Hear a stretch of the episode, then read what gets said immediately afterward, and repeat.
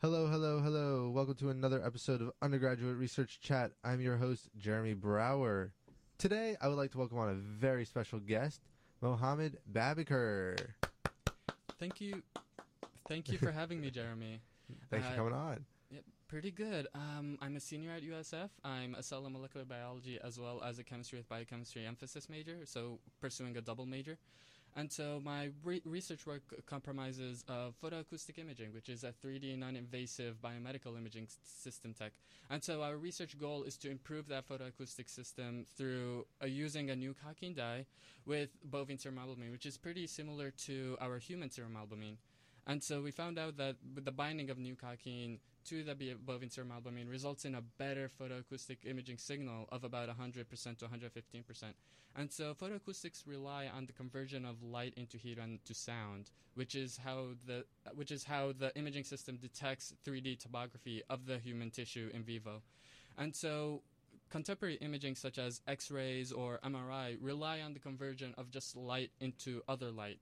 And so it detects other light based on the absorption of the mo- of the tissues themselves. However, the main issue with X-rays and MRI is that they actually the light that comes back is not totally complete since our human bodies are not totally transparent or opaque.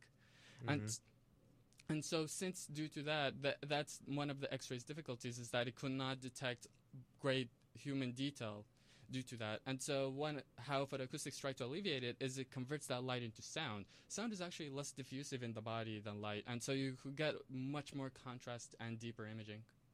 So, basically, you're improving the way we can look inside the body. Yes. And Yeah. so with contemporary imaging, that is not as detailed as it is. Dang. So, this is going to be on the next iPhone.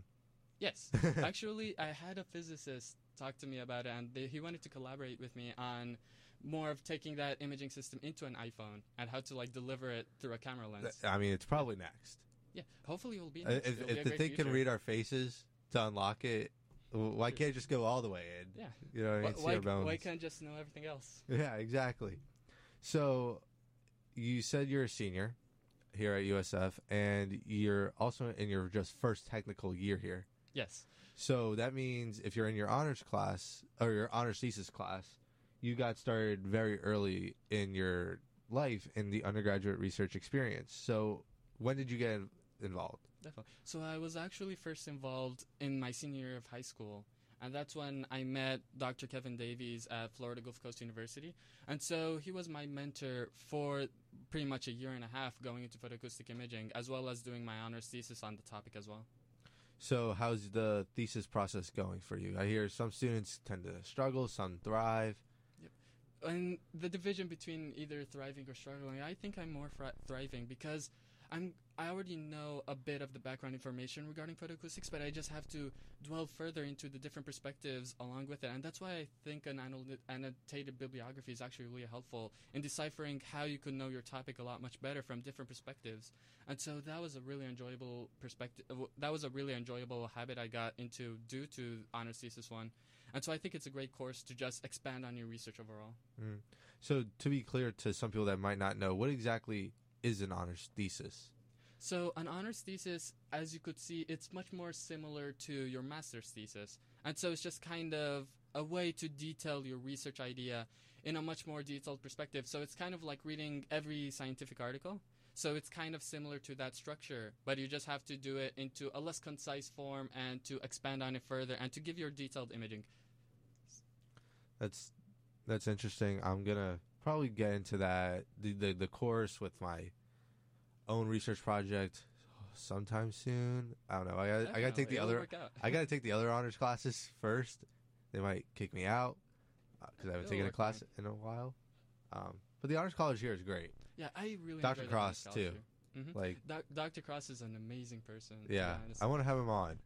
I'm Oh, gonna try. definitely. That would be a great opportunity, actually. Yeah, I, I, if I could get his time, I will take him. hmm um, for sure.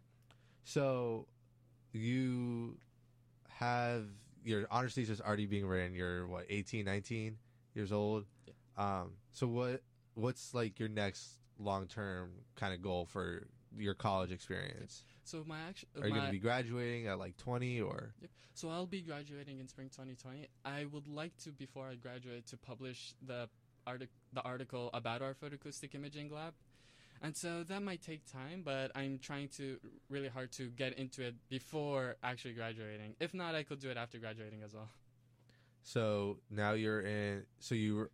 So are you through your major with cell molec bio, mm-hmm. or and now you're just going to be taking like chemistry courses, or So it's a lot more like a balancing act. So I finished three fourths of the major for both.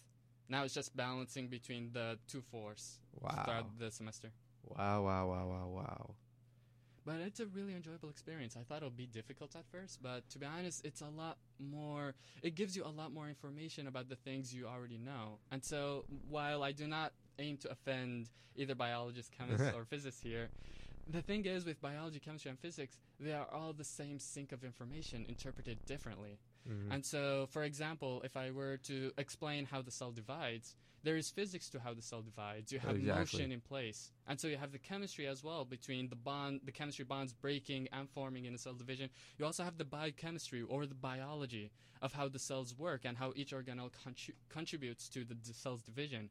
And so, if you could compile all these information and gain more information on it, in this case, and for my case, it's biology and chemistry, you gain a lot more depth of field about the same topic you're looking at. Yeah, that's that's kind of how I am right now because I I love the pure chem- I love pure chemistry. I can do it all day, every day. Love it's it. I can read it. Experience, yeah. Um, but my research is like chemical engineering, so it's a little bit of materials, like the physics of something I'm making.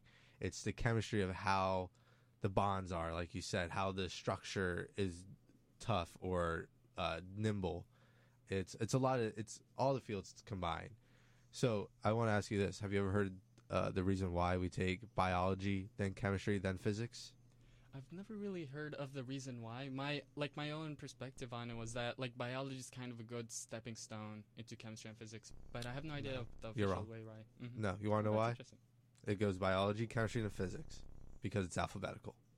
Interesting. Yeah, my Well- shout out to my calculus teacher, Doctor, not Doctor, Mister Daryl Schultz for that one. But yeah, that's why. Well, that's a lot less Mind blown, right? thought, Yeah. Mind blowing, right? It makes sense though. Looking back, I was like ninth grade chemistry, tenth grade or ninth grade bio, tenth grade chemistry, and then physics eventually. Oh, yeah. That was also the structure in high school. For me, I thought it was just that physics was harder for a lot of other people. Oh, I So- think uh, physics is harder because like you need to be well versed in math Mhm. to be successful. True. Yeah, Yeah, it's, so it's also building upon a skill in which like you have the math skills, but you have to interpret the math, and that's necessarily what physics is. Mhm. So, what's your real long term goal? Like, what do you want to be when you grow up? Kind of. So my real long-term goal is to be a physician. I'm thinking more into the pediatric side, but I'm still undecided into what specifically in the pediatric side. And so yeah, hope- time.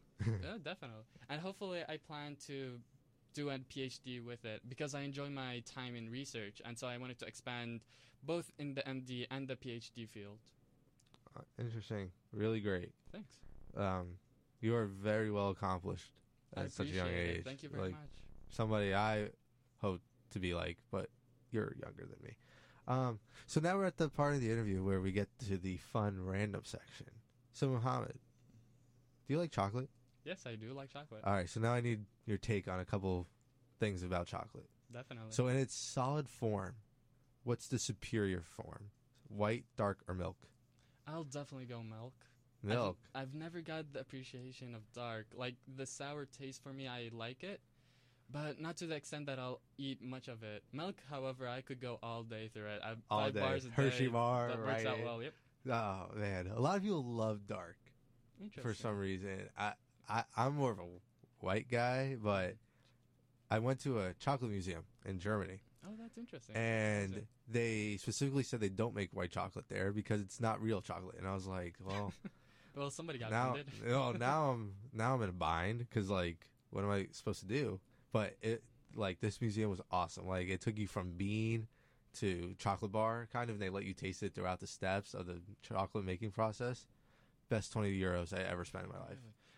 I especially in Germany. Oh, from- yeah. from all places. That that should have seemed Mhm. amazing then. So now, in its liquid form, chocolate. We're selling chocolate. hmm Chocolate milk or hot chocolate?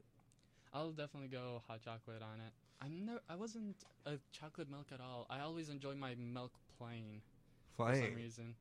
Dang, I can't. I don't even drink coffee or hot tea. So like, hot drinks from and me don't go together.